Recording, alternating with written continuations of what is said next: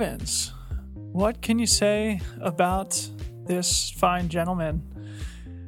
Well, we're only 10, maybe 11 episodes into this little project here, and we've already got two Canadians. Of course, Ellie Greenwood joining us a few episodes ago. And today I'm pleased to present my conversation with Gary Robbins, a man who should need no introduction. Gary, of course, is a Canadian ultra runner, somebody who's been around the scene for many years and who is a fan favorite and somebody who's extraordinarily easy to root for and get along with. And Gary, I was surprised to learn, has been avoiding podcast interviews for three years. Uh, of course, three years ago was about the time that he had his heartbreaking episode of narrowly missing the finish line at the Barkley Marathons after 60 hours of hard fought battle there in Frozen Head State Park. And Gary, of course, has told that story many, many times. And so I did my best to sort of let sleeping dogs lie, as they say, and kind of pick up his story from that moment onwards. We talked a lot about the injuries he's dealt with since that 2017 Barkley debacle, uh, how those challenges impacted him as a person and as an athlete, what he learned from them, we also, of course, talked about this coronavirus and how that has, of course, canceled this year's Barkley Marathon and thus made Gary's quest for a finish ever elusive for another 12 months at least. In addition to Barkley being canceled, of course, Gary is also a world renowned race director, um, has a number of really well done, well put on exceptionally um, constructed and designed ultra races, uh, mostly there on the west coast of British Columbia. And given the situation with the coronavirus, of course, many race directors are now in a serious pinch. And I really wanted to understand that from Gary's perspective. They wrote, a really interesting blog uh, that I'll link to in the show notes on his website for his race directing company that really did a good job of spelling out the challenges of being a race director in a way that I really hadn't considered. And so it was interesting to me to be able to explore that a little bit with him, understand the considerations that go into it, the economics behind it and the challenges of having an event based business in a time when we can't be around each other. And Gary makes an announcement too about something that he has put together in collaboration with other race directors as a way to sort of help those people who are so integral in our community make it through these hard times. Our conversation was great. I hope you guys enjoy it. It gave me faith in humanity once again, faith in the people in this sport who are so special. So I hope you give it a listen. Listen all the way to the end so you understand how you can support not only Gary, but the other race directors who we're so fortunate to have in our community. One of whom, of course, being the great Gary Robbins. Let's get to it. Okay, I'm here with my friend and bearded ultra companion, the Canadian legend, Mr. Gary Robbins. Gary, it's nice to see you, my friend. How are you?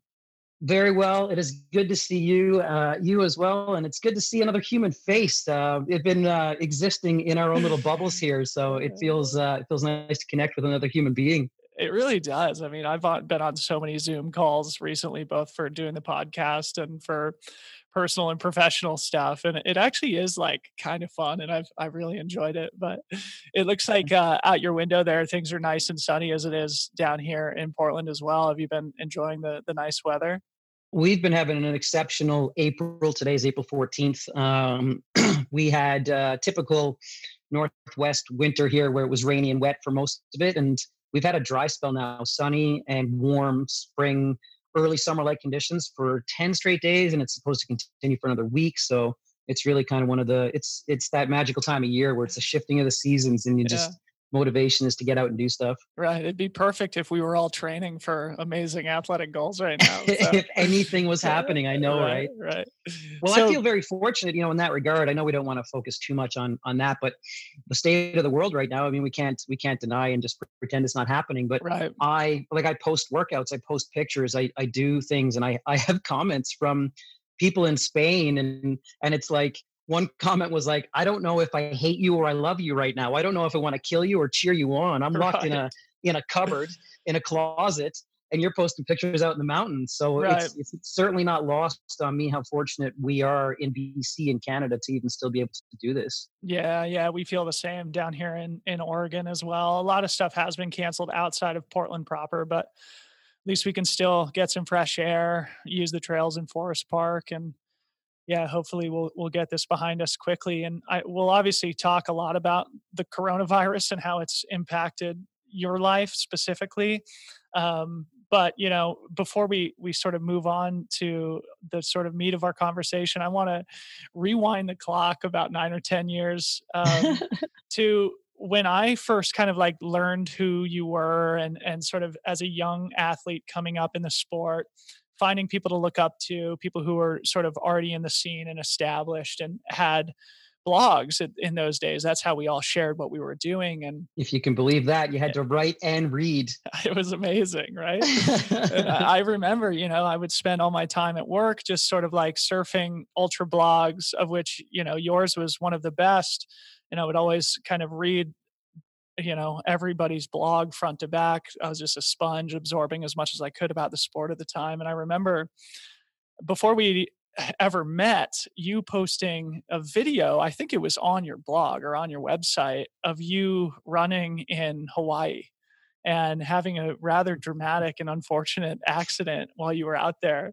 So before we move on to sort of current Gary Robbins, who, who everybody's familiar with, I want I want to you know make sure you have an opportunity opportunity to share that that story with the world. let's let's just roll it right back to one of the most miserable experiences of my life to begin. I love it. Okay, let's start there. It can only go up from there, right, Debo? Um, yeah, 2011, and it was May, and I was in Hawaii with my then girlfriend, now wife, and um, we'd only been dating for January, February, March, April, May, four months. We were house sitting for the um, the race directors for the Hurt 100. John and PJ were on the mainland, and they they let us house sit and take care of their cats while they were while they were away. So I had just come off of missing four months with a Jones fracture in my foot, and I was still registered for Western States and UTMB, along with like three other ultras that summer because I was invincible back in 2010 when I was younger. And uh, I we went to Hawaii, and it was my first hundred mile training week since pre first foot break, which was back in essentially September of 2010. So launched into the week was getting 100 miles of training on technical burly hawaii ridge lines was loving every bit of it. And on day five of seven i had said to, to my to linda I these ridges are so gorgeous you know it'd be amazing if we did like a helicopter flight or something over this island. Like i just can't even imagine how beautiful it would be from the air. Uh, 24 hours later while wearing a gopro on my head I was running the Hurt 120 mile loop and I was doing it for time because I'd never had a chance to do that before. And I was about uh, 14 miles into this run and on a flat section, relatively non technical. And I actually heard my foot break a second time. Mm. I refractured this Jones fracture. It had not healed 100%. I got back to things too quickly. I was kind of misguided or misdirected um, in, in in some elements there. And I was wearing my GoPro when my foot broke, and and and it was such an emotional, crazy experience to and to recognize first and foremost my my season was gone my foot was broken i was going back on crutches. I was on an isolated section of trail i was by myself i didn't have a cell phone i didn't have any way to communicate with people. I then had to three-legged hop almost two a mile over a mile and a half on technical rooty rocky terrain. Meaning you're, And on, I you're on two two hands and a foot. Is that what you mean by three legged? i was yeah that's right so, so, so yeah three-legged three limb three limbed three limbed um and I forgot I was wearing the camera. I forgot it was on because of the the drama that had unfolded. And um and I but I knew where I had to get to. I knew that one of the main intersections would have some traffic and I'd probably find some people there. So it took me 45 minutes to excruciatingly get myself to that point. And then I yelled out and got some assistance and um and they had a phone and Linda had a phone and I was able to call her and she was out on a separate trail she was able to come meet me and i was laying on a, at a signpost with my leg up and it was the first time that we ever told each other we loved each other. Oh my god what a story. So, and uh, and we had to call search and rescue and they said okay we're sending a helicopter and i said no way you're sending a helicopter. I just need crutches. I was just on crutches for four months it's like five kilometers to get out of here. I can do that. And they were like, we don't have time to mess around with you and your BS right now. A helicopter is going to be there in 35 minutes. They'll get you, pre- or 45, they'll get you prepped and get you out. So um, the search and rescue crew on foot show up. They get me packaged. The helicopter shows up, and it's literally a basket dangling 60 feet below a helicopter. And they they just throw me in. And then this this guy who's like he's about my height, five foot nine, but he weighs about 210. And he's like a former running back football player. And he's my seatbelt. So he jumps in the basket and just grabs both ends of the basket and holds me in. And we lift off. And and for the first five minutes, I was like, God, it really is beautiful up here in the air, just like I had said it would be. And then we landed in a sports field, and they got me to the hospital. And the next six months of my life kind of sucked. But uh, yeah. Well, you got the uh, the heli tour of Hawaii under uh, unfortunate circumstances, but I, I got exactly thought, what I asked for. Yeah. Um, and then the footage. I mean, honestly, when I rewatched the footage, I did create I did create a video and post a video, but the video was only the footage that I felt I could watch a second time. There was there was probably 15 minutes of footage that I was so emotional seeing my own response Wow. I deleted it because I never wanted to see it again. Like I couldn't believe the shock that I had gone into and the and how I was expressing that. So yeah, um, yeah it was uh well, it was quite the time. Yeah, the reason I ask about it is because like obviously everybody kind of like knows your story, uh, especially around the Barkley and things that you've done recently with Nolan's, etc.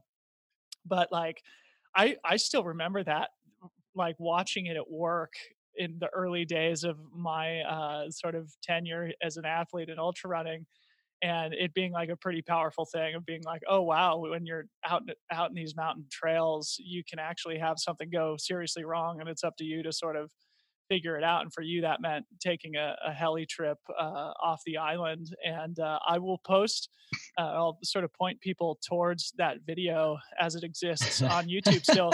but I actually, in advance of our conversation, I went and looked it up again. And it's actually kind oh. of difficult to find on YouTube and doesn't have oh, that oh, really? views. Yeah especially like compared to the other content that you have up there. Obviously, where dreams go to die is uh, you know world, world famous at this point. But anyway, I'll, i want people to check that out because I think it's it's worth going back and, and, just seeing Gary survive that amazing thing. So to, to well, start with and, these, and it was a it was a turning point too of realizing like I was ill prepared. Like eh, you know, it's not like the Hurt course is super remote terrain, but it's remote enough that if I hadn't made the made it a mile and a half, I would have spent six or seven hours out there myself. Yikes! Yeah. Um, and it just that take away from us was that we need to be more prepared in our pursuits, and we really came up with policies ourselves, like always carrying your cell phone. Yeah. And then that evolved into ten essentials and a a, yeah. a, a beacon, a satellite beacon tracker, and being prepared yeah. Um, because I saw how rapidly things can change. Yeah. You know, that it's interesting you say that too, because I've been thinking something similar, you know, about how the Instagramification is, is somewhat annoying to me in some mm-hmm. respects, mm-hmm. in that like you always feel like you have to capture everything. And it does mean that you sort of have to bring your phone with you uh, with, you know, no matter what you're doing. But at the same time, I've been in situations myself where I've been sort of lost and thinking like, wow, I'm lucky I brought my phone today to take pictures because uh, this is how I'm going to actually figure out where I am and, and sort of find my way back. So, um, yeah, the, carry, carrying of the phone is ubiquitous at this point, and it's not all uh, you know negative. But one thing I do always do when I'm on a run is I, I airplane mode my phone. Like I yeah. when I go out for a run, I still I'm I'm offline. I'm offline entirely because that's my period of the day to be present for myself to to uh, to spend that time you know meant the right mental state um, I would, yeah, and I, I'm adamant about ensuring nobody can get a hold of me during my period of time out there. Good for you, man. So to transition from uh, what was a uh, pretty traumatic and unfortunate moment in your career and move on to this year, which uh, of course has come with its own adversity and of course, like y- you make your living as a race director, a coach, an athlete, and are totally enmeshed in the sport of trail and ultra running and are kind of an icon of the sport yourself, especially in your home country in Canada. And it seems that just based on the situation with the coronavirus, that you've been sort of like uniquely impacted by what's happened recently. And that's what motivated me to, to really want to talk with you today, among other things. And, you know, at this point, everybody's sort of, um, you know, heard the story about the 2017 Barkley where you you know heartbreakingly missed the cutoff 60 hour cutoff by six seconds after a navigational error on the fifth and final lap after being out there for two and a half days or whatever. And you know in talking about how this this virus has impacted you uh, personally like I, I see it as three things right? The race director the coach and the athlete. And i sort of want to talk about all those different things if you don't mind starting with with the athlete part and I don't want you to rehash the 2017 Barkley because I know you've told that story so many times. But what I think would be interesting is, um, you know, you and I have at least spoken together about how, in the wake of the 2017 Barkley, in the wake of this intense, intense heartbreak, um, you were inundated with interview requests and stuff, and how painful it was for you to have to continually relive this like super painful moment in your life. And I figured that would be an interesting thing for people to um, hear you talk about because I'm not sure you've you've talked about it that much of just sort yeah. of like how did you balance that feeling of like obligation to tell your story in the wake of such a um, an intense thing and and something that really did go viral and even outside our endemic world of of trail running like how mm-hmm. did you balance feel, that feeling of obligation with your your personal feeling of like needing to have space to to breathe and grieve after such a thing? Yeah um i appreciate the the sentiment and the question because i mean first and foremost this is the first podcast interview of any style anything that i've done in three years. Um and and I agreed because we're we're buddies and I like what you do and I, I, I appreciate how you go about things. And I knew that you wouldn't just ask the same questions that I've had to answer time and time again. and uh, and the way you've even phrased this is is a fresh take on it. Or actually, sorry, I did one uh, interview with um, a German runner of one of my events, uh, but not a podcast. Um, but yeah, I basically had a moratorium on on podcast requests, and they they run forth regularly. I mean, I get lots of requests to do things, but I have felt like I don't really I don't want to continue repeating myself. It's been my story's been told. Right. So after that happened, eh, just unbelievable to my to Linda and I that like what the f like we're, we didn't we didn't finish like yeah. after all of that and then like you said it did it did go viral and I was inundated with requests and my take at the time was if I don't tell the story, it'll get told incorrectly by someone else. So I wanted to make sure that I at least had my say as to what I had experienced. And I accepted all interview requests. And I, I did 35 or 40 um, specific interviews, podcasts, um, and everything from live television on out to radio broadcasts. And uh, and then when that kind of 30 day window expired, I said, okay, I've I've done enough. I've told the story. And what was nice about it is, you know, it took about a week. Like the first interviews were very different than the last because in the first interviews, I was still processing as I was talking to people, like what it was, what it meant to me, how it unfolded. I mm-hmm. mean, I didn't sleep for 60 hours. So it's not like I have a great recollection of every micro event that happened, but then someone would ask a question and a memory would be triggered. And it took seven days to understand myself what my story was. so I found that to be cathartic and it and it allowed me to to on a level accept and deal with what had occurred. But then I was very much done with telling that story and kind of did a hard a hard um, stop on any follow up stuff because I knew that it's just it's just the same questions over and over again, and I had no interest in it. And I had thought that in 12 months after 2017 I would have a different story Yeah, to tell. yeah. And I thought then, okay, well, in 12 months after 2018, and then in 12 months after 2019. And it's kind of unbelievable to me here in 2020 that I still don't get to wrap up this story Mhm. in its entirety. And you say white whale, and it just, it's, it's when things happen this year, it was one of those like, of course, a global pandemic prevented the break. Like, what else would happen this year? How else would this go off the rails? Yeah. Like, I, I can't wait to see what happens in 2021 yeah. when, you know, it's a 72 hour lightning storm across the course or something. Like, you just get to that point of like, you, you kind of throw your arms up and just go, ah, okay, well, here's the next, the next chapter in the ongoing saga of not getting a chance to fulfill this. Yeah. Well, I mean, you've touched so many people with the story, and I'm sure that like feels good to a certain degree to to be able to, um, you know, really have a platform to share your message to keep, uh, you know, persevering towards this amazing goal. But yeah, like I just see it as also reaching that point where you feel like the story is told and you want to leave it in the past and keep moving forward and not uh, continually sort of rip the scab off this wound. Um, and as you said, you know, you you have been back to Barkleys since then.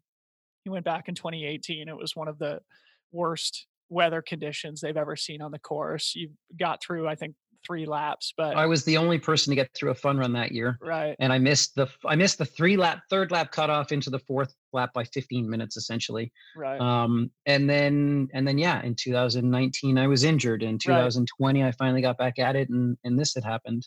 so Um, so pause there on the 2019 right so after 2018 of course like you had uh, you weren't able to finish the race but it was terrible weather it was sort of out of your control 2019 of course you're motivated to get back there finally finish but of course you dealt with some physical issues what were those so after the 2018 race, um, I was out there for 36 and a half hours, 36 and change.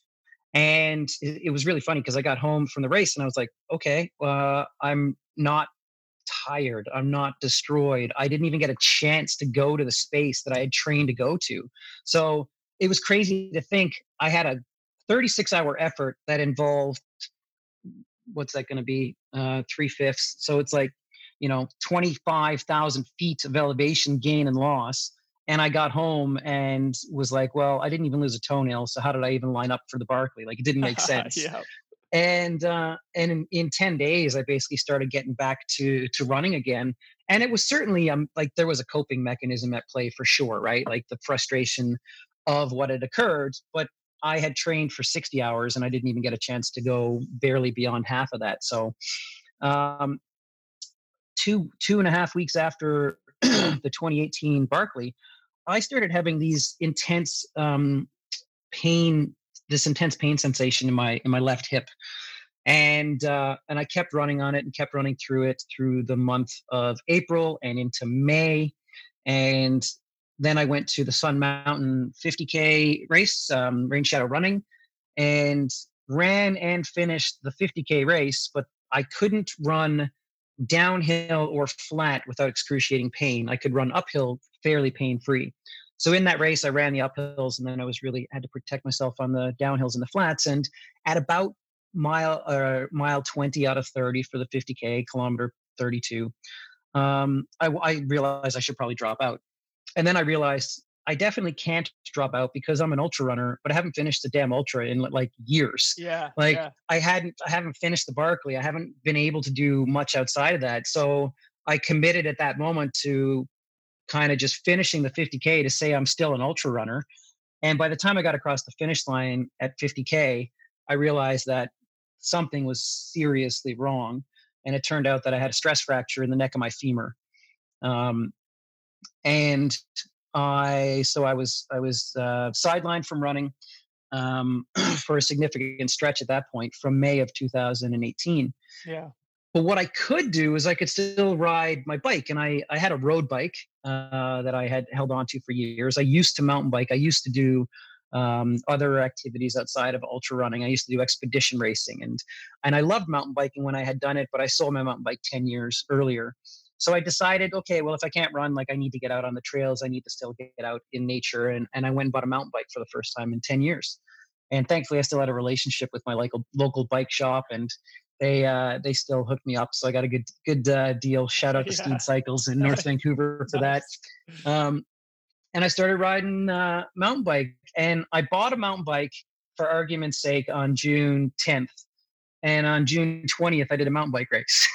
I, I uh, bought the bike, and 10 days later, jumped into a mountain bike race and uh, and did reasonably well for myself and was really really happy with it. And it, and then I I just you know accepted um I can't run, I can bike, and I'm going to enjoy this. I'm going to make the most of it.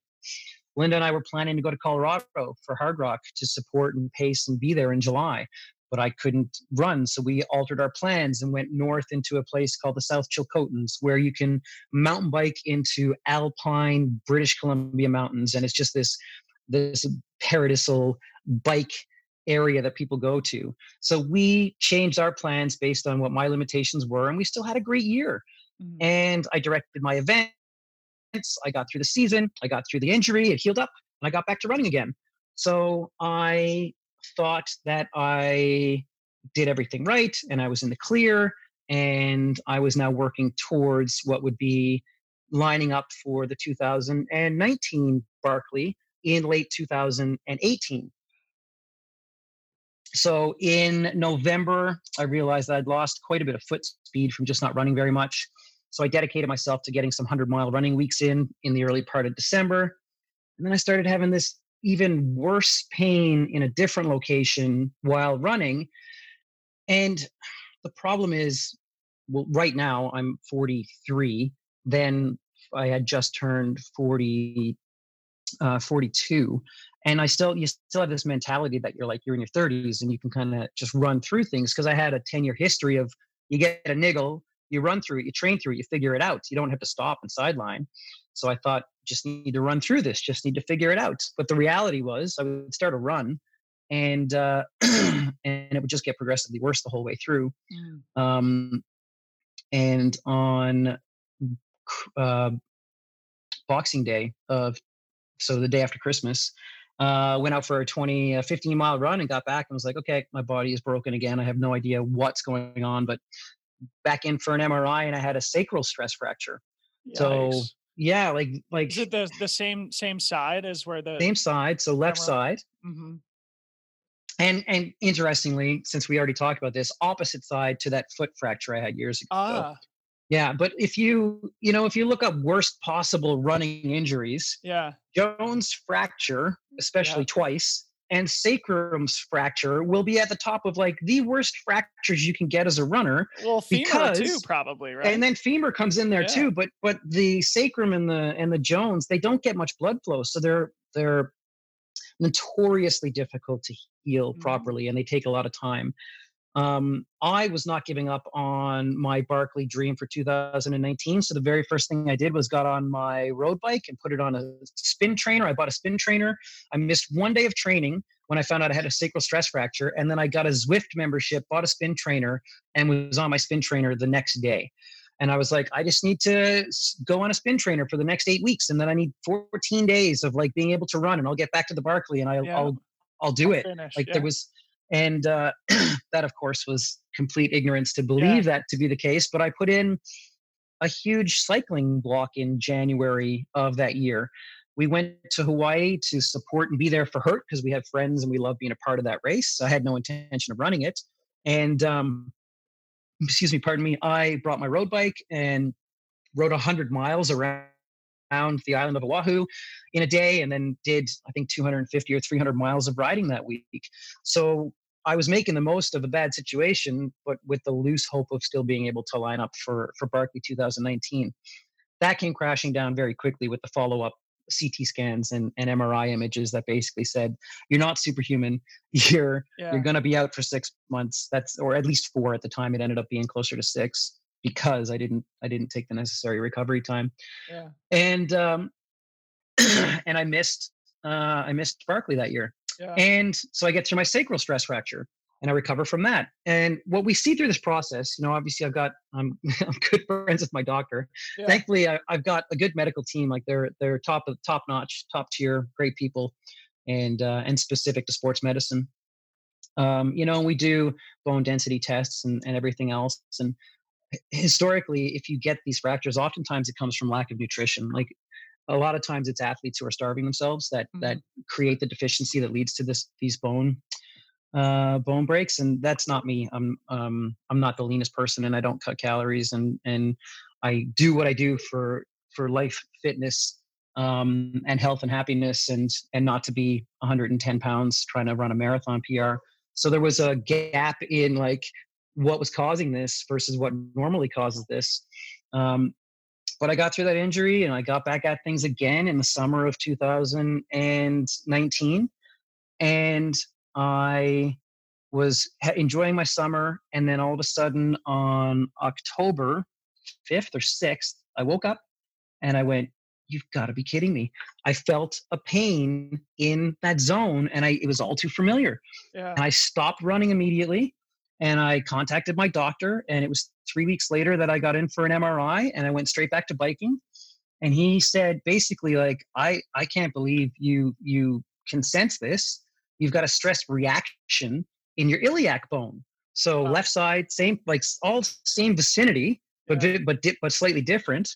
Um, so I, I essentially caught this stress reaction before it became a stress fracture, and spent a couple of months not running, which allowed that to heal before that got critically worse. So through this, obviously, I'm soul searching like, why is my body faltering yeah. so much right now? And uh, what I realized was I had to go all the way back like six years to 2014 at the Hurt 100. And in January of 2014, I was running the Hurt 100, 2014 or 13, um, 13 maybe. And I was at mile, or maybe 14. I was at mile 90. I was leading the race and I cracked my foot off of a root and had this excruciating pain in my foot. And if I wasn't at mile 90, I would have dropped out. But I ran through to the finish, won the race, and then had had a major foot issue, a metatarsal issue, for months afterwards.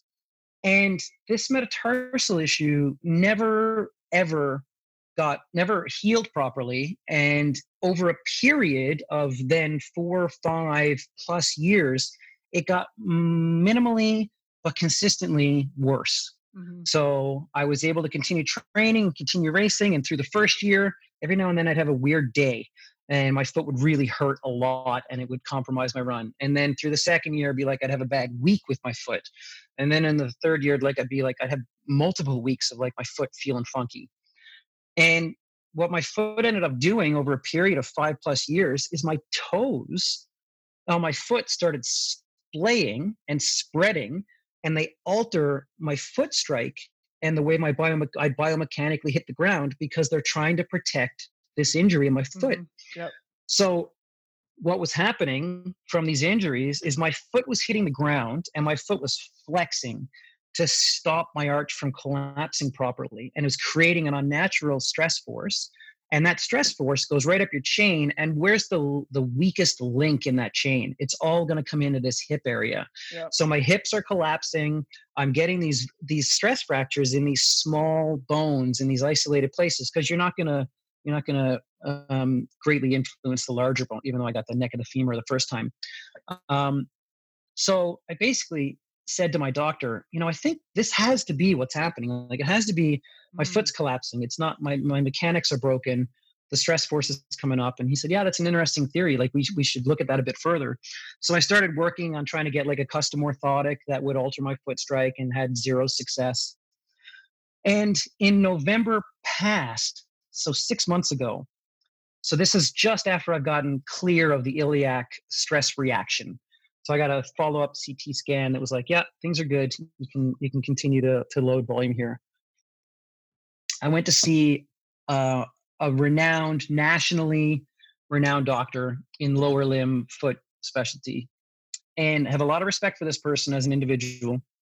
Um, and essentially, we sat down. He looked at things and he said, "Listen, I think what's happening is that your your fourth toe, the next next to your pinky toe, it just it it elevates too high and it drives the bone down into a tendon underneath and like there's he's talking thinking out loud and he's like shave the bone down da da da. He's like yeah there's you know there's nothing i can do for this. There's no surgery that's going to fix this. It's not a tendinopathy. It's not um, metatarsalgia there's there's there's nothing i can do that's going to fix this for you. And and then he says you know how old are you now? 42 right? Yeah you've had a good run. I mean, I'm sorry that running means so much to you, but the reality is like you're getting old. And he goes, I'm 46. I feel it every day. Like it's just not the same in your 40s. And he goes, yeah. you know, like I'm I'm sorry that uh, that I can't do more for you, but uh, but the reality is like this is probably it, and you should probably start looking at some other stuff. And uh, yeah, there's there's really nothing medically that can be done to to fix your foot. Yeah, and I like you, you have this ringing in your ears yeah where you're and it's a mix of like shock and anger yeah. and then I, I just I just start blurting stuff out where I'm like, well, what, what, what about, what about an orthotic? What about, yeah. what about if I tape my toes together? What about this? What about this? What about this? And he's like, yeah, yeah, try things. Sure, try things. Yeah, you know, let me know how it goes. And this was an hour from home, and that was like the longest hour of my life driving home in November six months ago um, mid almost to the day. It was right around the middle of the month, and just kind of going, well, shit. Like, is this it? Am is this my story? Am I am I going? Is the is the end of my running journey going to be the 2017 Barkley Marathons? Is that going to be like it? Because I'm not I'm not okay with that being the end of the story. Yeah. And I got home and talked to my wife and and it was just like god like there has to be an answer for this like this can't like this can't. And the other thing that that upset me about what he said was when he said like i'm sorry that running is like it defines you or it's who you are or it's your everything. Because i was like listen running's a big part of my life but i love skiing i love biking i love sports in general like i don't need running to be a happy person. I do need to get the barkley marathons behind me but once it's behind me, I don't need to be doing 100 mile training weeks. I don't need to be doing six ultra races a year. I just want to close this chapter so I can do more ski touring and I can do more bike adventures and I can incorporate more specific balance with things. So, anyways, I wake up the next day and I start messing with my foot and I'm trying to see what hurts and what doesn't. And I'm trying to figure out things out. And I'm like, okay, it's clear that like my toe was way the hell out. And I had a foot scan a year prior and it showed that my right foot was a normal D width and my left foot was 2E, which had never been. So my foot was really splayed. So I took that fourth toe and I taped it to my third toe and put on shoes and went for a, a 45 minute run. And what was happening prior to this is I could run, I could go uphill and downhill with relative reasonable little pain because you're on your toes or mm. you're on your heel. But rolling through a run, like running flat, had been excruciating and all but impossible for over a year, a year mm-hmm. and, and a bit. So I knew the test of my foot was can you can I, can I run three miles on flat terrain? And I ran three miles and I came home and I, I said to Linda, I was like, you know, it, it didn't didn't really hurt. It felt pretty good, but she's like, oh, okay.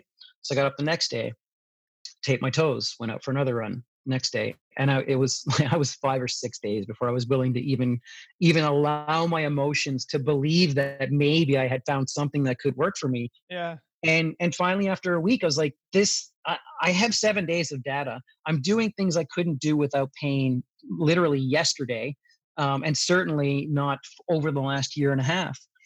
So from the middle of november for the last six months my toes have been taped together essentially 24 7 and simply taping my fourth toe to my third toe brings my foot back in line and allows my foot to biomechanically strike the ground properly so my arch is not collapsing it's being supported yeah. and that combined with a specific strength and conditioning program for my hips, my glutes, my my core, and that's that section of my body that had yeah. had fallen and been um, overcompensating for years with the breakdown of my foot allowed me to all of a sudden run again. Right. And I, I went, oh my God, I might actually be able to get back to the Barkley marathons. Like literally a week ago, I was confronted with, you're too old, retire, yeah. move on with your life. And I was like, I might get another shot at this. Yeah. So what I did through November and December was I made sure to load as little run volume as necessary while getting as much bike volume as necessary. So I wanted to get a good layer of fitness before I was going to start loading my foot because I had no idea if this is going to last a month, a week, yeah. two two months. So I wanted to only do the run volume I needed to for the Barkley because I just needed to get through that race. Cool. So and then in Jan- I yeah. Want to stop you there though, and and and uh, first kind of like paraphrase everything you just said. I mean, basically, that means though that you were kind of out of running for like 18 months for the most part, uh, with a few stops and starts along the way, but serious injury after serious injury, mm-hmm. and still feeling this weight of pressure obligation to be an athlete and to get this Barkley monkey off your back like on an emotional level what was that like for you as you were going through it like and you talked about sort of like you know running being kind of like who you are and your identity and this is something that i've been confronted with a lot and something that we've talked a lot about personally mm-hmm. in our our times hanging out together over the last 6 months and i think something that's important for the listeners to to sort of consider as well is like how these injuries impact our relationship with ourselves uh, before we, we move on to this year's Barkley, which of course so I want to talk about. Yeah, and and thanks for cutting me off because I was just starting to rant a little bit there. But the so I, I I love that question because it really hits at the essence of things here. Where you know, as long as the promise of being able to run eventually was there, I was okay with whatever time frame that was going to be to get back to it. And what is most meaningful, what I've really under, come to understand in the last 18 months is I don't need to be a runner. I don't need to be an athlete. I need to get outside, to get in the forest, to get on the trails, to get in the mountains. However, I go about that is irrelevant. It is a conduit to happiness, to fulfillment, whether it is the bike or the skis or my feet it doesn't matter to me how I go about it. It's as long as I can go about it. So what what is interesting about that 18 months, if I contrast that with where we started 11 years ago with the Jones fracture, in a calendar year from late 2010 until late 2011, I was on non weight bearing crutches for eight and a half months. I couldn't do anything. Yeah. I and what I ended up doing was just going to a park on a daily basis to lay under a tree to read a book to work on being outside and my mental health. And that was a really difficult year of my life where I was I was broken from everything. Yeah. This 18 months was very different because I didn't wake up in a bad state every day. I didn't have this overwhelming sense of being broken. What I had was I was finding fulfillment in other avenues. I knew I was injured, but I knew it was temporary. And I actually felt like I really enjoyed that 18 months and I enjoyed how different it was. I enjoyed the the the communities that I met, the the the riders, the bike clubs, the the partners I've I've come I've I've gotten to know through these sports um, has really broadened my horizons and actually made me feel you know I'm I'm very thankful for how that's all played out. Yeah.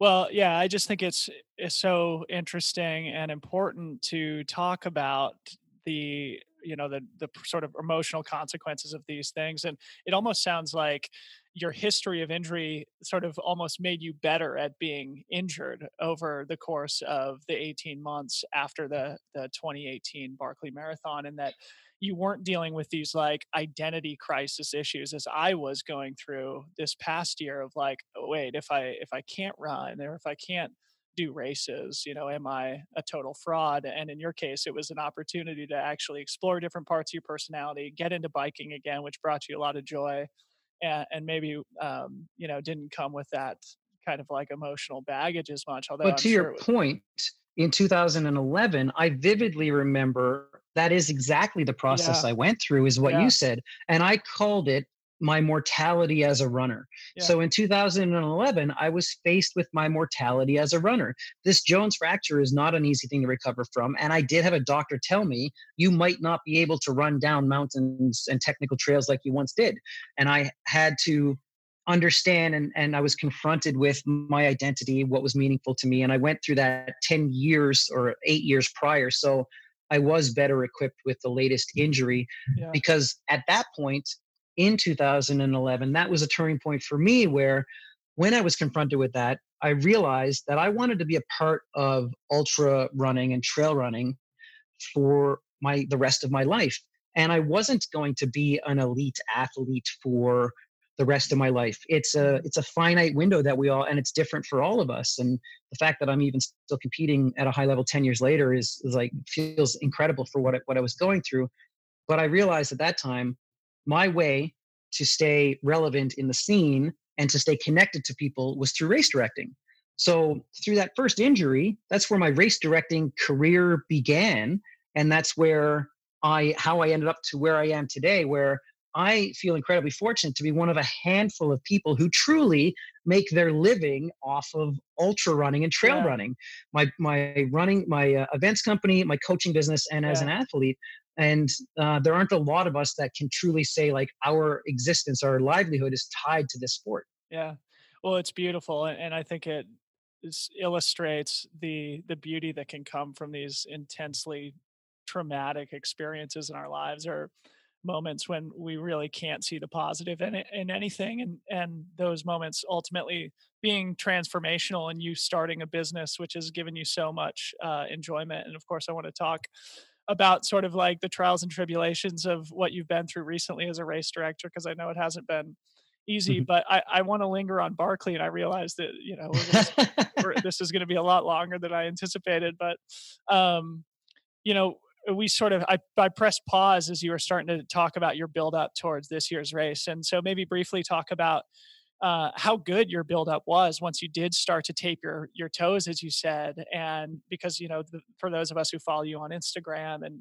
interact with you personally, know that you were feeling it. You were feeling really good yeah, going yeah. into to Barkley this year, and you were training at a super high level again.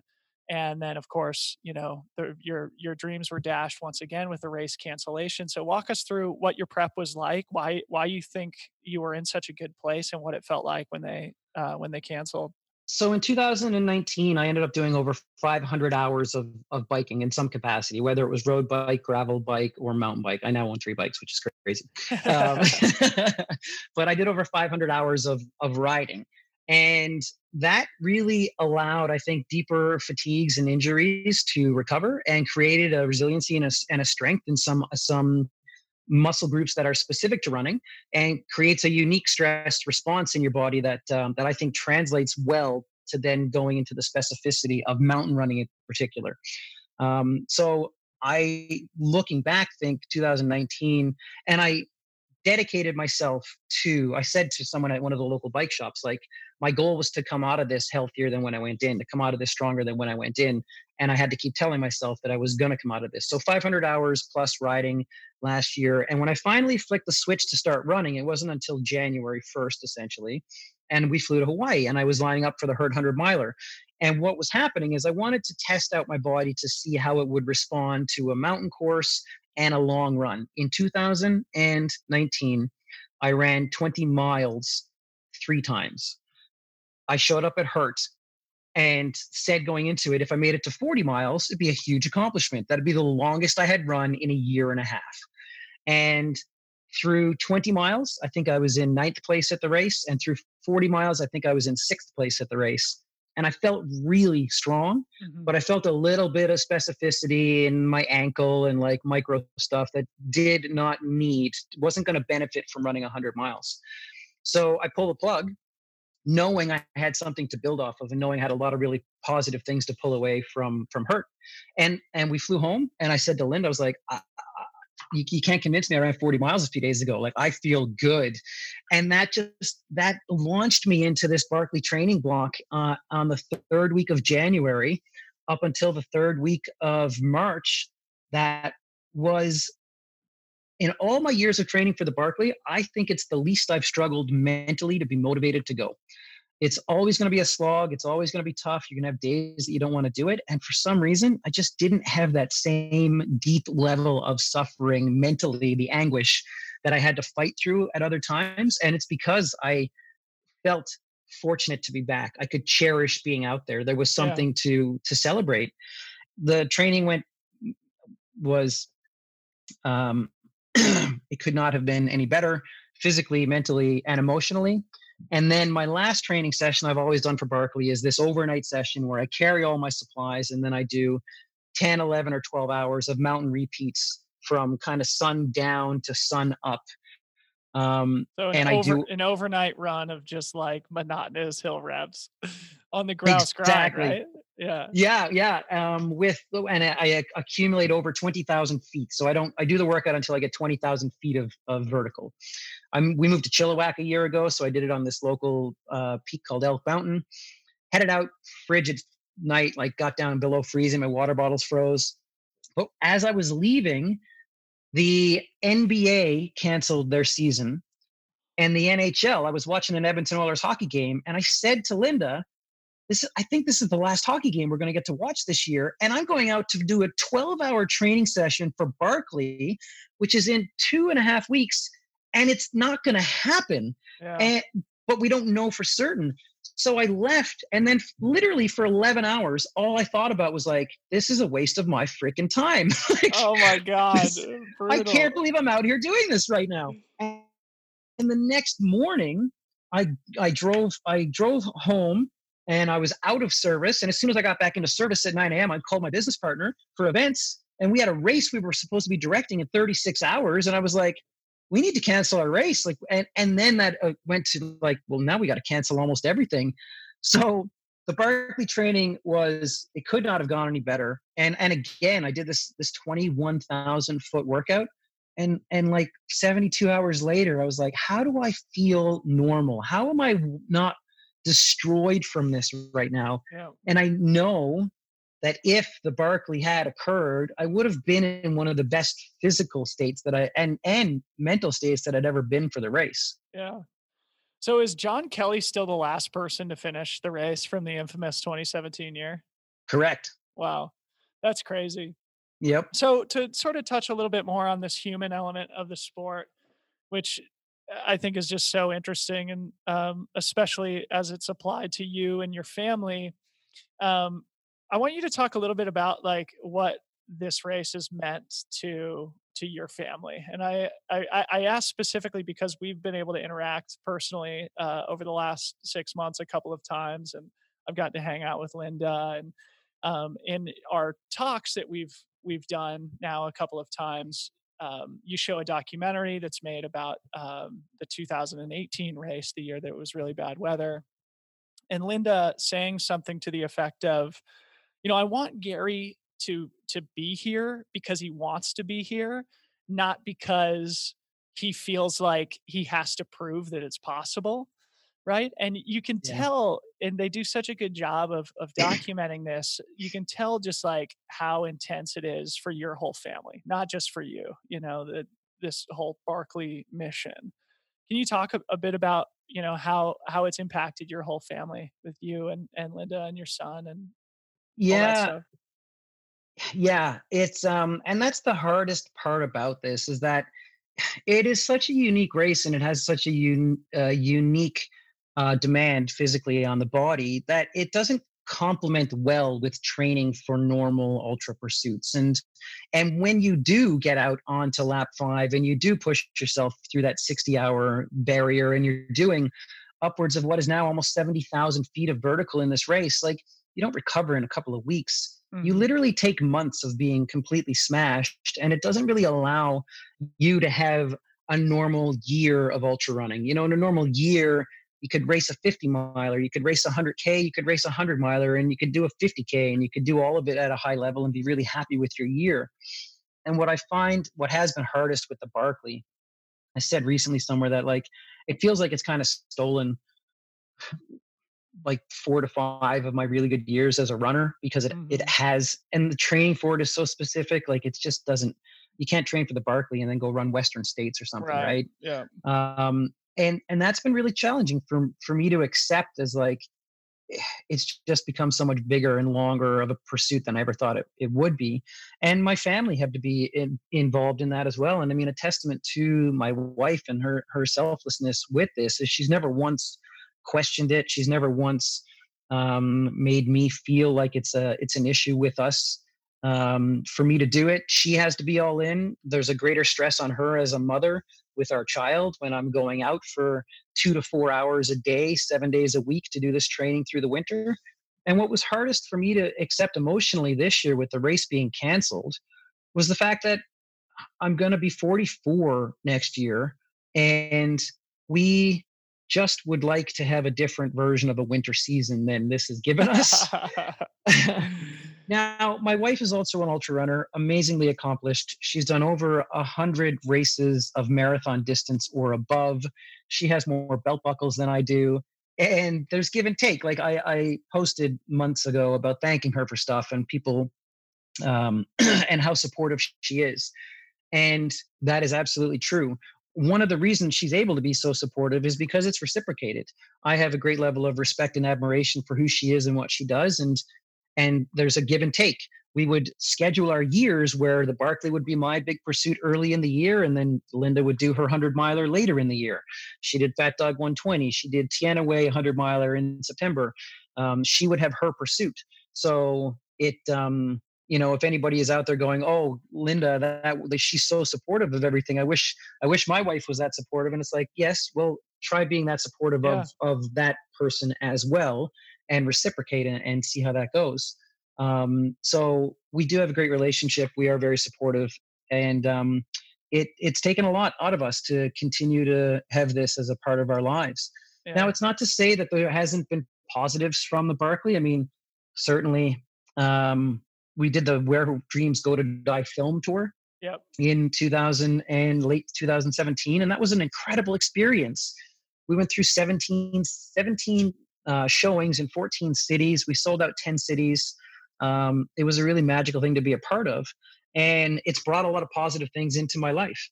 Um, but I would give anything to just have yeah. the story wrapped up as I want to see it with a finish. Yeah.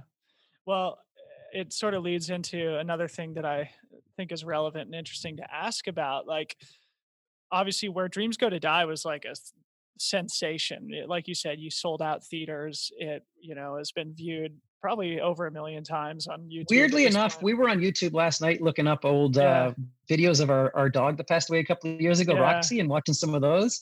And Where Dreams Go to Die populated, and it's 1.2 million views. It's amazing, right? And yeah, so like even though it was a it was a an experience that I'm sure you'd like to forget in a lot of ways, it's touched so many people. And for you, like you've also had a great career as an athlete, right? Like you still have the CR at the Hurt 100 from 10 years ago, the mm-hmm. insanely fast time. You had the FKT on the Wonderland Trail. You finished Nolan's for God's sakes, which very few people have ever done, among many other things. But like the thing that you have are most known for or the reason why or the, the thing that you've touched the most people with is this like super high profile failure right? Does mm-hmm. does that piss you off at all? So like can you talk to about an like extent the, yeah. the problem with that is you know is that i have realized that i am going to be known to the majority of the people who will never know me as one of two things. I will either be a barkley finisher or that guy who missed by six seconds. Yeah. There is no in between. There, the the 1.2 million people who watched the movie have gotten a positive experience from it, and it's it's great that they have.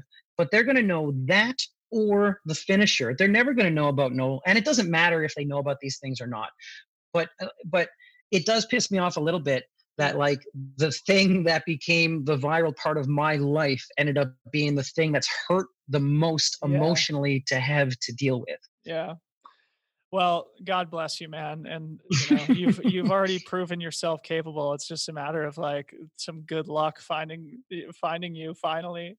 Um, so, last thing before uh, we sort of move on from the Barkley, and I promise I didn't intend to sort of talk about it this, this much, but I think it's interesting. Is so you know, last year Hardrock was my main objective. Of course, I was hurt all year last year too. Hardrock was ultimately canceled is there any part of you and and in retrospect i think it was a good thing just based yeah. on the fact that i was going through injuries and stuff um and of course now it looks like hard rock will in all likelihood be canceled again this year barring a miracle but yeah. um I, i'm wondering if there's any part of you who feels like oh well like now i've got my my foot figured out i'm getting back to health i re- would have had a really compressed training camp anyway going into barkley this year maybe it's a good thing that you know it's delayed another so year? It's a good question. The problem with that is that I just don't know what my foot's going to do. Like it's yeah. literally being held together with tape right now. Like yeah. I I was out um I was out running a couple of days ago and having a great run and I just had that thought this thought of like, well, what happens if this stops working? Yeah. What if what if? I don't know right? It's not a solution. It's it's a quite a literal band-aid solution. So if it does end up proving to be this magic bullet that is that has sustain then absolutely i mean yeah I'll, I'll be fitter than ever. I've got time to focus on it and it'll be great to just be, be able to do summer mountain missions again. But my deeper worry and concern and i'm not a worrisome person. I'm i'm, I'm pretty uh, optimistic person but certainly with the reality of what I've been up against for these for this time frame is I don't know if that if it's going to solve things and if it's temporary. And that was the pressure I felt was go all in on Barkley, get through it no matter what, mess your foot up if it takes it, and then I can deal with being a balanced athlete with different sports afterwards. And I'll yeah. continue to do that. Like I'm still doing a lot of biking now along with the running. I was out on my mountain bike yesterday, my gravel bike a few days ago, running. So I will continue in my 40s to train differently, anyways, and I won't just load volume on necessarily. But there is that uncertainty as to like, is this a solution or is it a band aid that will prove futile in another six months? Yeah, interesting. Well, yeah, like I said, you know, as an outsider, I can certainly see a little bit of upside in it, even if you might be struggling to give you an, an, extra 12 months of, of hopefully healthy training going yeah. into what is the, the most burly of physical uh, endeavors that you could ever imagine. So, okay, moving moving on from the Barkley, of course, you know, the other thing that I, I really wanted to talk to you about today is your business as a race director and how that has really also been flipped on its head as a result of this global pandemic. And I, when I saw the announcement that you made about, you know, canceling virtually the entire season, at least up until uh, September, you know, I, I admit that I sort of felt like, wow, that seems like a, a really rash judgment. And it wasn't until I actually read the blog that you guys wrote and put up on your website explaining mm-hmm. the rationale where I, I actually felt like, oh, wow, I, I'd never considered the um, things that race directors have to have to contemplate in these situations.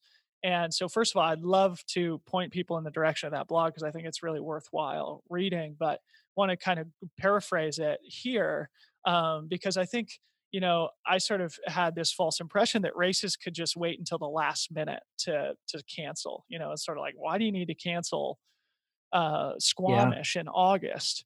And you explain it in the blog post, and I want you to kind of go through the rationale, you know, behind this agonizing decision and, and sort of like the economics around it, so people can kind of understand what it's like to be a race director. Yeah, certainly uh, not easy decisions to make. Essentially, at the, um, the middle of March or, or the last week, that it, it became official um, March 20th or March 21st, I think, is when we sent out the email to over 3,000 runners. Um, but it had been an agonizing week of getting to that point of acceptance and and how we're going to communicate it. So essentially, um, we as a race organization, uh, Coast Mountain Trail Running, direct eight events. One of them happened in February. One was 36 hours away from being produced in March when we had to cancel it.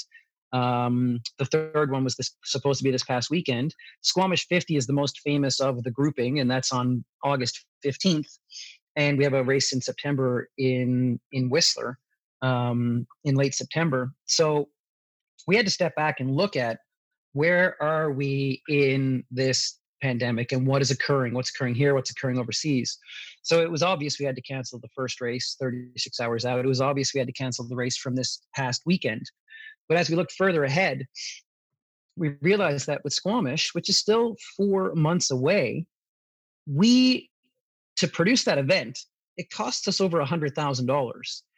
And to operate a company our company in, in general there's tens of thousands of dollars that get spent annually with with uh, expenses that people would have no idea it's a business. It has to be run like a business. So um, even to this point of the middle of april tens of thousands of dollars of of funds that you can't recuperate have been spent to produce your events so it's not like you know people register and the money is just sitting there up until you pull the trigger the day before the race um, we were going to come due essentially this month for over a hundred thousand dollars in production costs. And the reality was, if that happened, and then we were forced to cancel, like we're we're facing bankruptcy because there's no money to refund to people. There's no way to ride this out. So, but then the greater thought process, the bigger the bigger thing we were up against was, well, how are people going to train for this race right now, and what are we obligated as as community leaders to ask of or expect people to do if you we have people from spain and italy and and and you know 15 countries coming to squamish Jim, what's the what's the Spanish runner supposed to do right now? Who's registered for the 50-15 is not allowed to leave their apartment. Are we are we asking these people to make exceptions to their local rules to try to push the envelope to get to this race? And um, what's our social obligation here and what we're asking of people? and um, and then Squamish itself is a gathering of with the runners, the crew, the volunteers, over 2,000 people.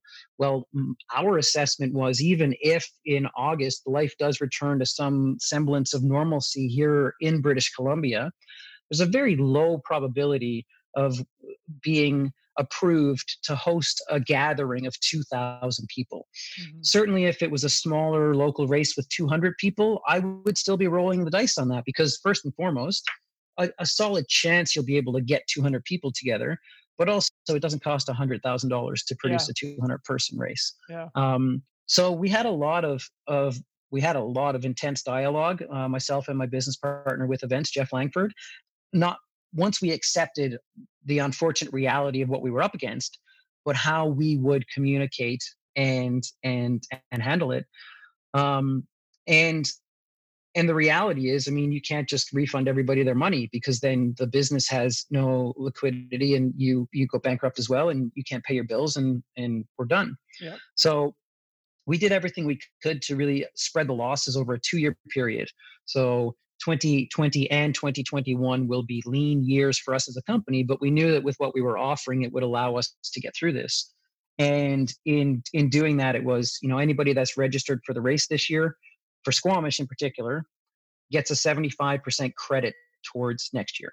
Mm-hmm. So they have to pay 25% to re-register for 2021. Mm-hmm. Um, now, with that, we said right in our, our communication, you know, how can we help you? If you know if you if you need our help in any regard reach out to us. And we had a grouping of people who who needed a refund and a percentage of those people were belligerent and a percentage of those people were very very respectful. Um, no matter how they went about it we refunded every single person that needed a refund. What was unexpected uh, for us was the number of people that messaged us and said, keep my money, keep a registration spot for me. I don't need the 75% discount. I'll pay 100% again next year. You guys keep what you what you need right now to stay afloat to get through this. And yeah, exactly. Like our community are is we had over we had over 300 responses in in emails. 285 of them were like bring tears of joy to your eyes responses of support.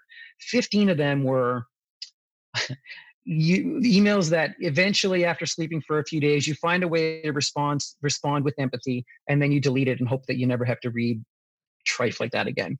Um, but uh, but but we really saw this overwhelming community support for the fact that we were just honestly saying listen guys like we we we can't survive this if if people are expecting us to just uh, to just yeah. provide provide thousands of refunds and and like nothing has happened. Yeah. Um, so then at the on the last day of March, uh, Jeff calls me and we have an events trailer that's normally parked right outside my door, but we were in the city for back to back races. So the trailer stayed in there to get a, a few repairs done to it with some wiring. It was parked on a city street and it got broken into and they stole our generator and some supplies and it was over $1500 worth of, of race materials so I tweeted something to the effect of like, well, March sucked. I really am just done with this month. Our we just had fifteen hundred dollars of race stuff stolen, and I hope April ends up being a better month. And I went to bed, and twelve hours later, uh, after I woke up and had breakfast and went online, one of our runners had started to GoFundMe, and all of our money had been fundraised and returned to us within half a day. And I saw these, no, I could, I could, when I clicked on it, I was like, what is going on? I can't believe this is happening. And then I messaged the person that had set it up and I said, listen, this is incredible, but you cut that link as soon as we get to like the 1500 because I don't want, people will continue to donate and I don't want to accept donations yeah. from people unnecessarily. So we got, we got our money returned to us, which was ridiculous to, to have that happen. Yeah. Um, and, and, and again, just another, uh, incredible um, shout of support from the community. Yeah, uh, it's a beautiful thing to like be facing, you know, what could be a bankruptcy situation, thinking about how you can spread your losses over two years. And of course, this isn't, this is again like a, a band aid uh, solution right now, but mm-hmm. having the graciousness and the generosity of the ultra running world coming to your rescue to a certain degree saying hey yeah. Oh I, yeah. I don't i don't need a discount off my registration. You know i understand this is well outside of your guys control and you provide an amazing value to us in our running community and in Vancouver area and therefore I'm happy to help you guys through this. And I uh, had um, the individual who started that GoFundMe tweeted at me uh, asking me to spread the word as well. Oh, really? and and, and I I didn't see it also until like 12 hours later, and I go to click and, to make my donation, and it's already closed because uh, people had been so quick to um, yeah provide provide their support and it's just an amazing thing about our sport so um so you, i this this from so uh, i i want to do this so we had a, we had a whole bunch of incredible emails, but you know, there's there's a handful that really stand out, and this one just came to the top of my mind, and I was able to look it up real quick. Uh, and I want to read this because I think it's it just it's it's it is what our community is all about. Um, so someone named Paul said, "I want to thank you for the story I've had training for the Diez Vista 50K. About five years ago, I ran by a DV 58 station while out on a regular morning run and your amazing volunteers told me how this was a thing. My mind put these people in the category of astronauts, not people I know or would ever be. But it stuck with me as I kept running these trails. I live in Port Moody. I got to a place a few years later where I thought maybe, and after I ran my first 25 kilometers, I started thinking about it. Then I suffered a concussion. I lost my father, then a frozen shoulder, and I wasn't able to sign up for last year's race. I began training seriously last May and have had a fantastic year. On sorry, I got to scroll back and forth here. On Saturday, March 14th, the day after the race was at that point postponed, I ran 80% of the course, all but the ascent of the Eagle Bluff Road, in under five hours, and I felt like I was on track to complete the race in six hours. Thank you for this story. It's not about the race I may or may not have run. It's about the 4 a.m. wake ups, the going places I struggle to go, the support my friends and family gave me to realize this dream, the learning what my body could do, that the lows are followed by highs and highs are followed by lows, the humility it cultivated, and the joy I've been given. Out of pure chance, oh, and, and he, he ran into me at some point. Like that right there is such a beautiful thing to have. That is a response to us canceling this person's race. Yeah. Um, and that ultra running, it's such a such a wonderful sport, man. It's just amazing. Brings a tear to your eye. So you know the in in this blog post that I mentioned a couple of times, it's up on your guys' website, um, and you can shout out the URL. But you guys talk about three things that you know people uh, who are listening to this might be able to do. I know you guys put some merch on sale, but maybe talk about the the things that we could do as fans of Gary Robbins and as uh, as uh, ultra running, um, you know, aficionados and members of the worldwide community. What can what can we do to help not only you maybe, but also like other race directors in the business? Well, interesting. You should say exactly that. Um, so uh, first and foremost, so yeah, we uh, for us it was like one step at a time. We had to cancel our races. We had to deal with the fallout. We had to to figure out all of this. The next thing for us was launching and promoting our merchandise store. This is a way that we could sell merchandise. People get a return on their investment. They get something to wear, and then it generates revenue for our company. So we took a it took a week to get all this um, launched, and we've had three over 350 closing in on 400 people purchase almost 900 items of merchandise from our store and that has generated tens of thousands of dollars of revenue flow for us as a business which is just an incredible um, incredible beneficial situation. So trailseries.ca has a link to the merchandise store if you would like Coast Mountain Trail running or Squamish 50 or Diez Vista swag. That's been really incredible to see that. Now, through this, I personally have just been seeing how uh, you know races race directors and and people are we're all struggling. There are there's over a million people that uh, that got laid off immediately here in canada. I know it's a bad situation across north america.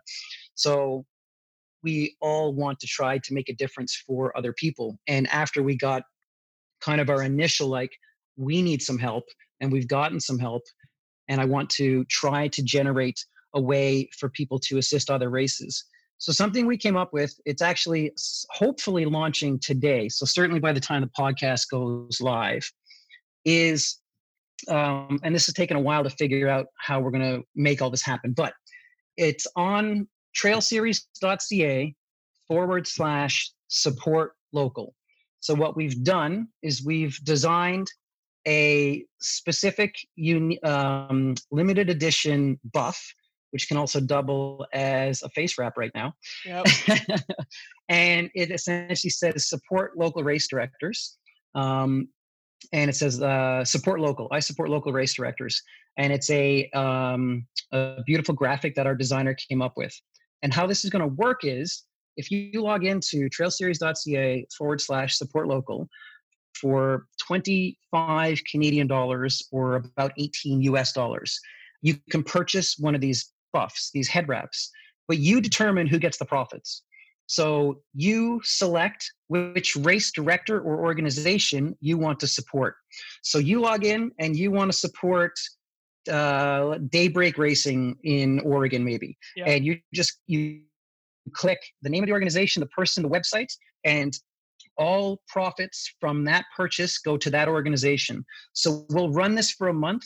We'll see how many we sell and then we'll cut checks to every single race organization that someone has bought a race buff in honor of and then uh, we'll figure out how we deliver um, on everything else. So it, my my business partner loved the idea, but also was like, "This is going to be." I'm like, "Yeah, I know. We'll figure it out. Yeah. We'll figure it out." Well, so yeah, that's a beautiful idea, man, and I commend you for putting that together. And I had no idea that was in the works. That was organically dropped in on my podcast. So That's you, right.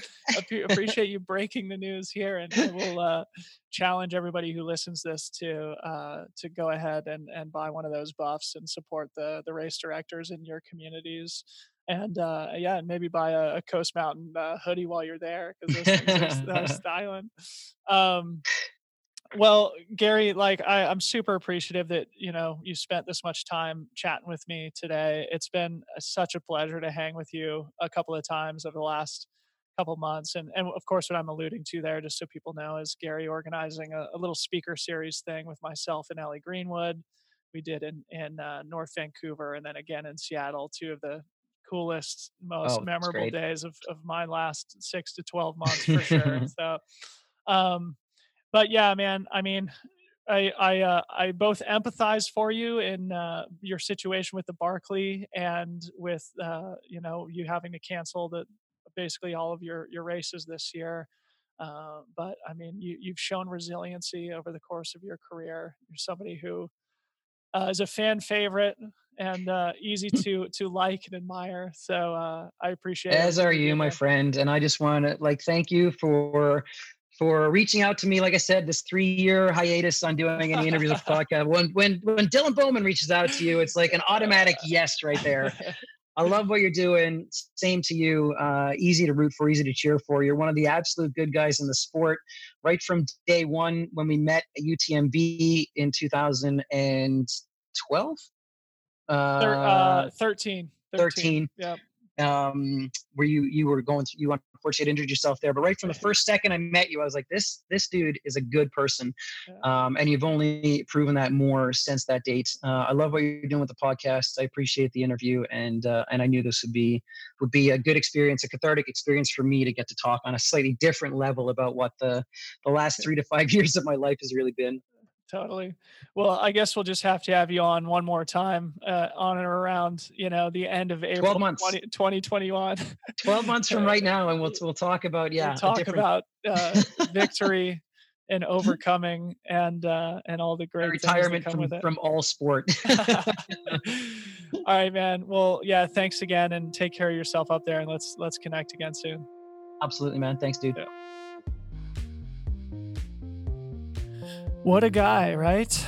That was really fun for me. Appreciate Gary's attitude. Always such a good guy. Always great with words, always a great conversationalist, and just really proud and honored that he would put a break on his three year moratorium of podcasts to come on my show and chat with us. So I hope you guys appreciate his openness and honesty and willingness to chat. Uh, please do check out the show notes so you can follow those links and support local race directors in your community. Maybe uh, help Gary out and his colleagues there at Coast Mountain Trail Series. Maybe buy a, a hat or a hoodie or whatever they might have available in their merchandise section. And yeah, let's continue to support one another. I've got another great interview coming for you in just a couple of days uh, that I'm also really excited about. So stay tuned. I appreciate you listening, and we'll talk to you soon.